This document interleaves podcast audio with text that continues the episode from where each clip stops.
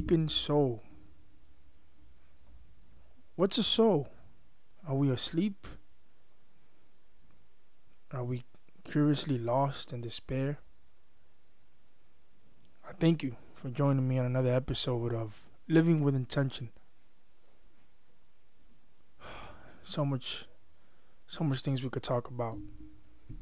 I want to start off by reading a script from 1977, written in 1977 by Mr. Wilton Blayton. He once wrote, To see the world in a grain of sand that I haven't in a wild flower, to hold eternity in the palm of your hand, and infinity in an hour. We are all led to believe a lie when we see with, not through the eye, which was born in the night, to perish in the night, while the soul slept in beams of light. Such powerful words by Mr. Late Blayton.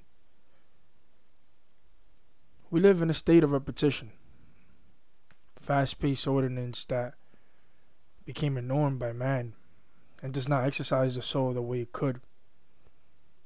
And I'm just a another wandered soul, if you want to put it that way, trying to find its fruition, its potential, which we all have. We all have a gift. And a soul that's awakened isn't cluttered by unrested fears, animosity, chaos, resentments, attachments, compulsions, destructions that we may find, especially in society today. I believe we are all infinite beings living in a temporary human experience. And we are lost not living through those those abilities. Uh, and I want to keep this short. I want to keep this episode just brief and to the point. point, and I want you guys to understand the message.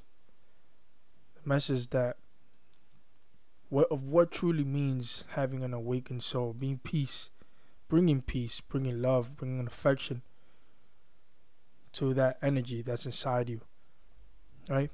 Or so I believe is another exercise, part of your body just as if you were training for a marathon when you run. You're building your muscles, your legs, your foundation, so you could run for a long period of time. The vitamins and the foods that you put into your machine to allow you to run for a long period of time. Same thing, or same concept of a soul. You know? not not living in past, not living in fear, not living in others' normacy. Right? We must take control. We must be genuine in everything in every way. And kindness will be brought into our lives. We should just live through it, live through the experiences and find fun and love and find fun and experience and be joyful in an adventure and make that your intention every day. And I believe uh, Mr. Wayne Dyer, Dr. Dyer, I should say, will put it into words better than I could. He will share his perspective on what a soul is, the process of awakening, which is very important. So, without further ado, Dr. Wayne Dyer. This is what three year olds do. They knock over sandcastles, and it's just for play. You begin to develop that more that sense that inside every one of us is a little two year old who wants to come out and play and doesn't have to win and doesn't have to beat anybody and doesn't have to be in conflict or confrontation. That little child inside of you begins to surface when you start awakening. You lose the ability to worry. I didn't say you lose worry. You lose the ability to worry. It's no longer a part of you. You begin to understand the absurdity of worry.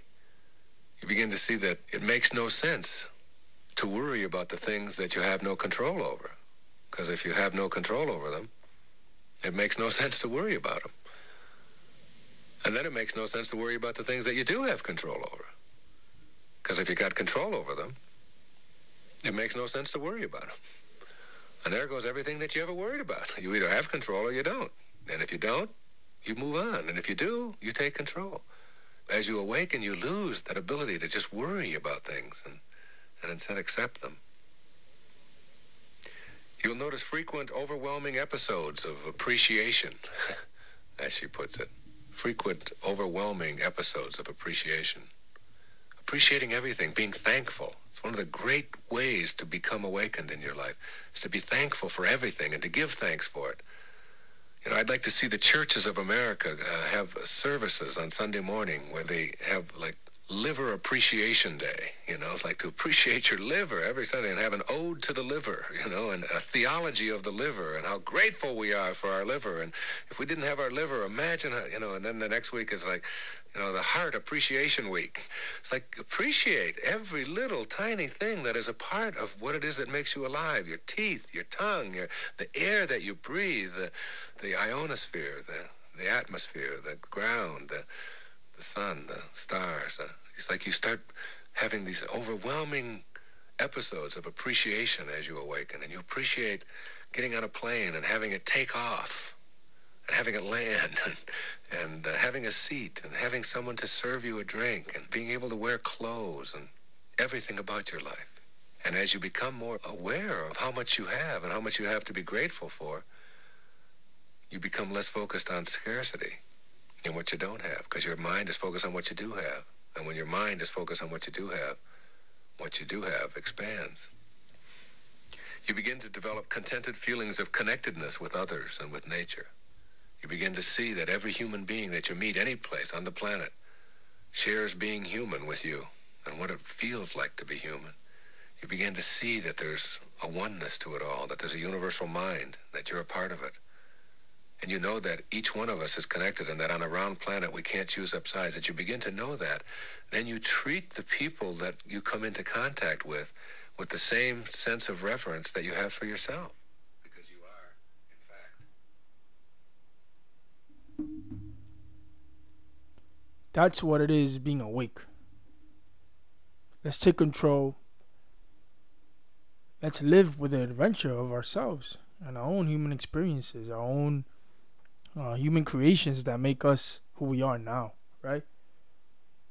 And I could sit and talk all day long, but I know you get the message. All right, let's take control. Let's not let ourselves fall in norms of others. Let's be genuine and appreciate everything that may happen to us. Right? It's part of the whole process of being awakened within our own mind, our own souls, our own spirit, and let our abilities, our own experiences. Find find us within our own light and let us light others that are in darkness. Right? Let's enjoy that journey. It's a journey. It's a journey and i can't wait to involve myself and find fun and find joy in that journey with you. All right? So let's awaken our soul ladies and gentlemen that's it for today. Peace.